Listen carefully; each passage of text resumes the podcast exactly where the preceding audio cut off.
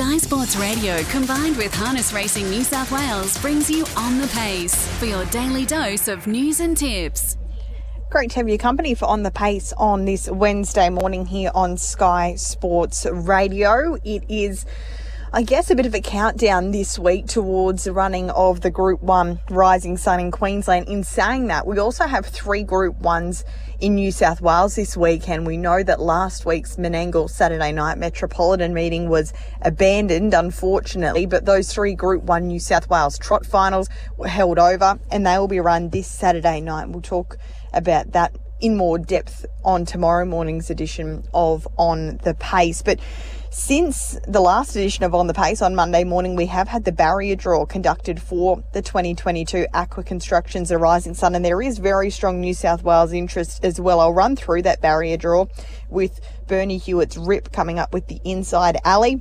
He was the first horse drawn. He had the choice of the entire of the field and Bernie chose to stick with the inside gate. Leap to Fame 2, Ladies in Red 3, Seb's Choice 4, another for New South Wales and Captain Crusader, Ricky Alchin and Will Rixon will pick up the drive in uh, his biggest career race to date. Beyond Delight for Emma Stewart and Jack Callaghan will also grab a freelance drive in the race. He'll partner with Beyond Delight for the first time. Ideal Dan for Jason Grimson and Cam Hart. They wrap up the front line. Tim's the trooper is the emergency. If he's to gain a start, he'll start from the inside of the second row. Manila Playboy 9, Big Wheels 10, Cashed Up 11, Spring in his step 12, and a horse that New South Wales has become very fond of. Better Eclipse. He was a Chariots of Fire winner a few months ago and then placed in the Miracle Mile, he has to overcome the outside of the second row draw in 13. So that's race number eight on Saturday night at Albion Park. $305,000 on the line. And if one of those three year olds is to win, they'll also pick up a $100,000 bonus as well. So 10 races there on Saturday night. And as has been the case over the last few weeks, the New South Wales representation has been strong. Brad Hewitt had three winners on last week's card. And even aside from the Rising Sun, there's some excellent undercard races. Another group one for the Trotters where Doff Your Cap will go around as one of the key chances there as well for Jared Alchin and Cam Hart. The Mr. Feelgood is an absolute cracker. It could be the Blacks A Fake Field, really, the depth of it. That's race number six. And as is a Fleur de Lille Ladyship Stakes, a super lineup of open class pacing mares. There's not probably uh, too many mares missing from the Australian harness racing scene when it comes to that level that aren't there on Saturday night. So that's going to be a super card. And as mentioned, we'll also have the three group ones out of Menangle, and that's a big 11 race. So just back to yesterday's results at Menangle, it was great to see Aldebaran Ursula back in the winner's circle last year's uh, New South Wales Oaks victor. So she was back in the winner's circle and uh, Jack Callaghan was always was also able to uh, clock his 100th career, no, I should say, driving win for the season. His 100th driving win for the season yesterday there at Menangle early on in the card as well. So he's cracked the ton for the 2022 season just over six months in. So he's on track to uh, produce some pretty serious numbers this year, and he'll be at uh, Albion Park on Saturday night, as I mentioned. Our guest from the pace this morning is Doug Hewitt. He's got a, a key book of drives tonight at Bathurst, but then his attention will turn to Queensland on Saturday night, where he'll partner with Rip in the Rising Sun, and he's come up with that coveted inside alley, the very lightly raced three-year-old, but oh so exciting. So it's going to be great to see how he measures up. Good morning to you, Doug. No doubt uh, you've got one eye on Bathurst tonight, but you're already looking forward to Saturday night. Uh, it's I guess just a great race to be a part of more so than anything else, but to have a genuine winning chance, it must be pretty exciting. Yeah, definitely. Thanks for having us, Brett. Um, yeah, been looking forward to this one for a while, ever since we did get told about the invitation might be coming our way. Um, when we uh, received the invitation, it was sort of everything started to fall in place then, and yeah, very exciting. And to get the one draw just tops it off, and um, ready to go. No doubt you were watching on, on Monday evening, and there were the three three year olds drawn into the field, one of which was an emergency. So I guess you had a, a, one in three chance of being first out. You must have been thrilled when you saw his name come out first, though. Oh, definitely. Uh, sitting at home watching it and you always tell, tell yourself, oh no, it's not going to happen. You'll be third one out for sure. Um, but then as soon as they come out, saw Berno get up with the card in his hand, a big smile on his face. So, uh, very pleasing. I was talking to your dad there on a Monday evening about the barrier draw. And I guess every barrier draw has advantages and disadvantages. Now, the one, there's very few disadvantages to it, except maybe the fact that I guess it is a, a real pressure draw. And when you assess this frontline gate speed on, on Saturday night, there's plenty of it. We haven't really seen your guy ripped off the arm too much because quite often he's been probably the dominant horse. But uh, how do you think he'll go? Because no doubt you'll have to ask him for some sort of effort there on Saturday night off the arm. How do you think he'll hold his own in terms of gate speed? Yeah, definitely. He um, he's got a lot. He's a real high speed horse, and that's that's just natural to him. So he's come off the arm a couple of times in the trials with under double wraps and still crossing in an eight lead time around Bathurst, which is pretty quick. And he done that in second gear. So it is there. There's plenty there, but like you said, there's plenty outside him as well. So um, the number one draw, like you said, doesn't have too many disadvantages, but I'd say he's still going to have to do a fair bit of work to hold a pretty forward spot. Um, you still don't know where the moves are going to come from early, so if Beyond Delight does try and cross from the wide barrier, does it hand back up the ladies in red? And there's plenty of questions there that sort of going to be asked pretty early in the piece, so I'll have to hustle him out pretty quick to make sure we hold pretty forward in a prominent position. But um, it, he's got enough to do do what we need. I, I feel anyway.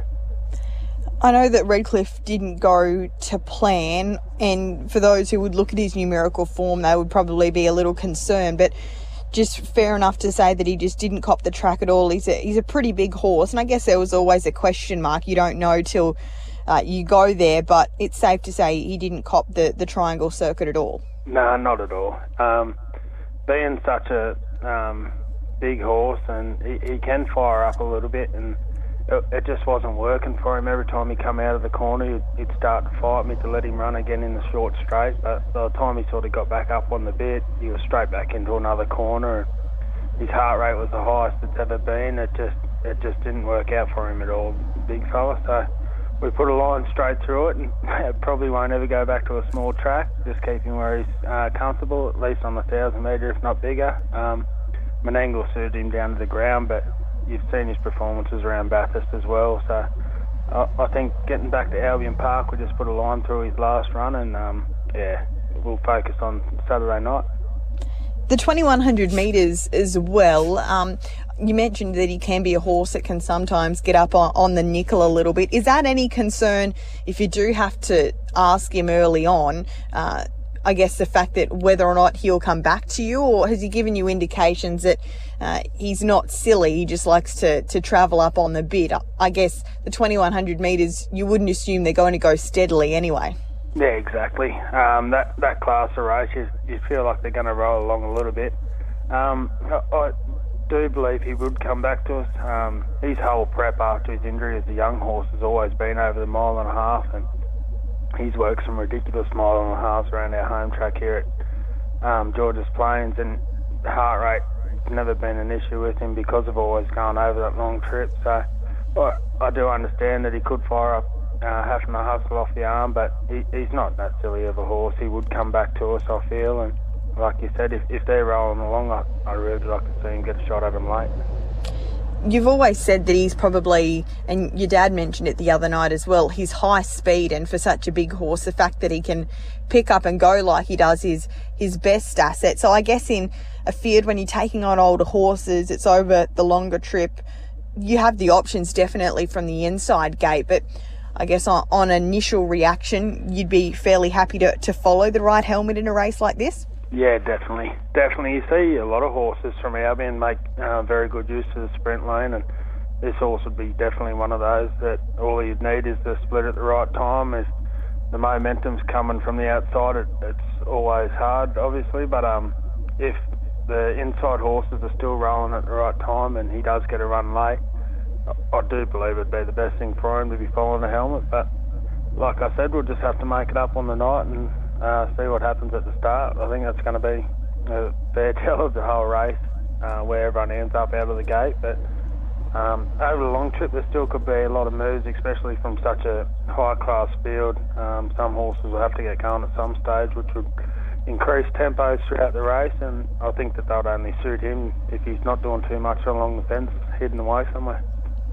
You mentioned the quality of the field, and despite there's some horses that'll go around at big prices, it's probably a race that no horse would really surprise because they're all such quality animals. I guess the fact that 10 of the 13 of them are already Group 1 winners is a clear indicator of that. But who are you most concerned about? Is it Ladies in Red? Is, is the fact, despite that she's a mare, the fact that she's got the barrier draw advantage and her versatility, is she the most concerning runner in this race?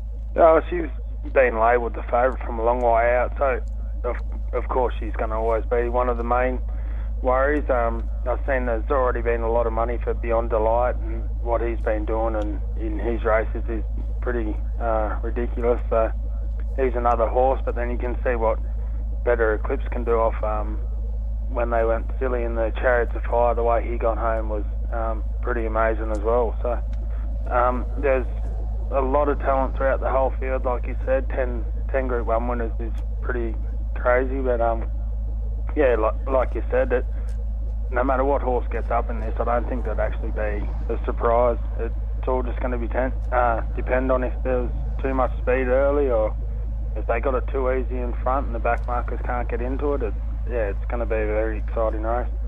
Speaking of surprises, you were on course last week when your sister Gemma won the Queensland Sun, which provided her horse cashed up an entry into the Rising Sunny run a great race in the race last year as a three year old, and he backs up again this year, despite the fact that no doubt you want to be first past the post there on Saturday night. It must be so exciting for the family to have multiple chances in the race. Gemma's bred this horse as well, so it's pretty special, isn't it? Oh, definitely. Um, yeah, massive kudos to Gem. How she can get these horses up. She's only ever got a small team, but they're always very competitive in these high class races, and it just proved last week. Um, although Jem didn't give us too much of a tip into it, um, it was just very exciting to be on track with her and watching the race next to her and to see what it meant to her. Um, what a small stable can do. Um, it, he's definitely another horse that he's not out of it either. All he needs is a bit of luck, and uh, if they go mad early and he gets that dash late. Um, he's one of the horses that could definitely make the most of it as well. So it's very exciting for the whole family. I know Kath and Bern and Jason, everyone's very excited. Um, Casey will be coming up with me on Saturday, so she's just as excited as well. So everyone's uh, looking forward to it for sure. Real family affair. If either of those runners are able to win, I'm sure the celebrations will be there in force. Tonight, you're holding down the fort at home with your dad, Bernie, in Queensland, and you've got a, a couple of outside drives as well. But just a few key runners I wanted to ask you about whilst you were here with us. Chap Daddy goes around in race number one, comes up with the inside alley, and I thought his first up run there at Young was really good a couple of weeks ago. So you would expect there to be a little bit of improvement, and he looks at a solid chance tonight. Yeah, definitely. He's a he's another big three-year-old that we've got a lot of time for. He's um he's come a long way pretty quick. He had a couple runs last um, prep that were pretty exciting, and uh, we just gave him a little bit of a freshen up. He's come back in. He's looking unreal. And as you mentioned, his run at Young was super. He come from a long way back and just got beat by a better horse that was uh, up the top of the field, which is always hard to beat around those small tracks. And tonight, given the one draw, um, he's got a fair bit of gate speed, so we're hoping we can make the most of that. And um, I'm hoping that he's too good in that first race. And race number five, Louis the punter goes around here. A relatively recent addition to the stable. He was able to win two races back to back and subsequently he's jumped in grade pretty quickly. What have you made of his last few runs? I know that young effort, they went a track record and he wasn't beaten too far, but what did you think of his effort last week? Yeah, the the young one was pretty massive. Um, Brado decided to take some with the lap to go, so the afterburners went on and there was some pretty breakneck speed around a little track, so I thought he went super there and his next run, he probably just didn't pull up as good. Um, probably did take a little bit out of him that young run and the trip over there. But this week he had just a couple of days freshen up and he, he's full of himself again. So I think he's going to be a nice horse, this bloke. Um, for a first time owner, which is exciting, he's come into the game and uh, they're the sort of people you love to have a bit of success for early, and he's just loving the ride at the moment. So hopefully tonight, um, you got Arden's Reality Men's one. There's, I'd say, big favourite, but given this bloke gets the right trip tonight, I'd say it'd be pretty tough to beat again as well. And finally, he'll go around as probably one of the roughies of the field, Rock Fisherman, but if he turns up and does everything right, this horse, he's got as much ability as any runner in the race. You jump back aboard tonight, he's been causing a little bit of havoc for himself early on of late, but considering uh, the fact that, uh, you know, he's been doing a few things wrong, his for him to gallop out at young in that race and only be beaten 27 metres in track record time shows how good his run was. So, uh, is he getting back to, to somewhere near his best? Because we know he's actually a really progressive horse when he is there. Yeah, he was up in Queensland last year, and he, he actually had some massive runs up there and went through his grades and uh, proved that he was up to that class. Um, he he does need to get back to it, but as you mentioned lately, he's just got a couple of little issues where he, he likes to muck around a bit and that doesn't have his mind on his job. So hopefully, if he gets away tonight, he's he's definitely going to be a lot better for his last two runs. And um, being such a small field, I don't think he'll be too far off the top. And if if he is and he hasn't done too much early, I'd say he'd be uh, giving them a sight late. I hope anyway. Well, it's tonight at Bathurst. The first gets underway at 5.07 and eight races to look forward to this evening. Really appreciate your time this morning, Doug. Best of luck tonight and, of course, on Saturday night as well in that rising sun and enjoy the experience. Yeah, thanks a lot, Britt. Thank you. Doug Hewitt there this morning joining us for On the Pace. He'll partner Rip in the Rising Sun on Saturday night at Albion Park, a $300,000 Group 1 feature. If he's to win Rip, he'll also pick up an extra $100,000 as a three year old. So high stakes indeed, but the two, that being Doug and Rip, have really come together to form a, a, formidable partnership. Six wins from eight starts, including a, a, pair of Group 1s earlier this year, and they'll certainly be doing New South Wales proud in that feature event, which has really captured the imagination of the harness racing world, and a sensational field has been assembled. That's on the pace for this Wednesday. As I mentioned, Bathurst gets underway just after five o'clock this evening, and then we have to look forward to Tamworth and Penrith tomorrow. Tamworth in the daytime slot, Penrith in their regular evening slot. And as mentioned earlier, also we'll preview those Group Ones out of Menangle uh, which are to come through on Saturday night in tomorrow morning's edition of On the Pace here on Sky Sports Radio at 10:30.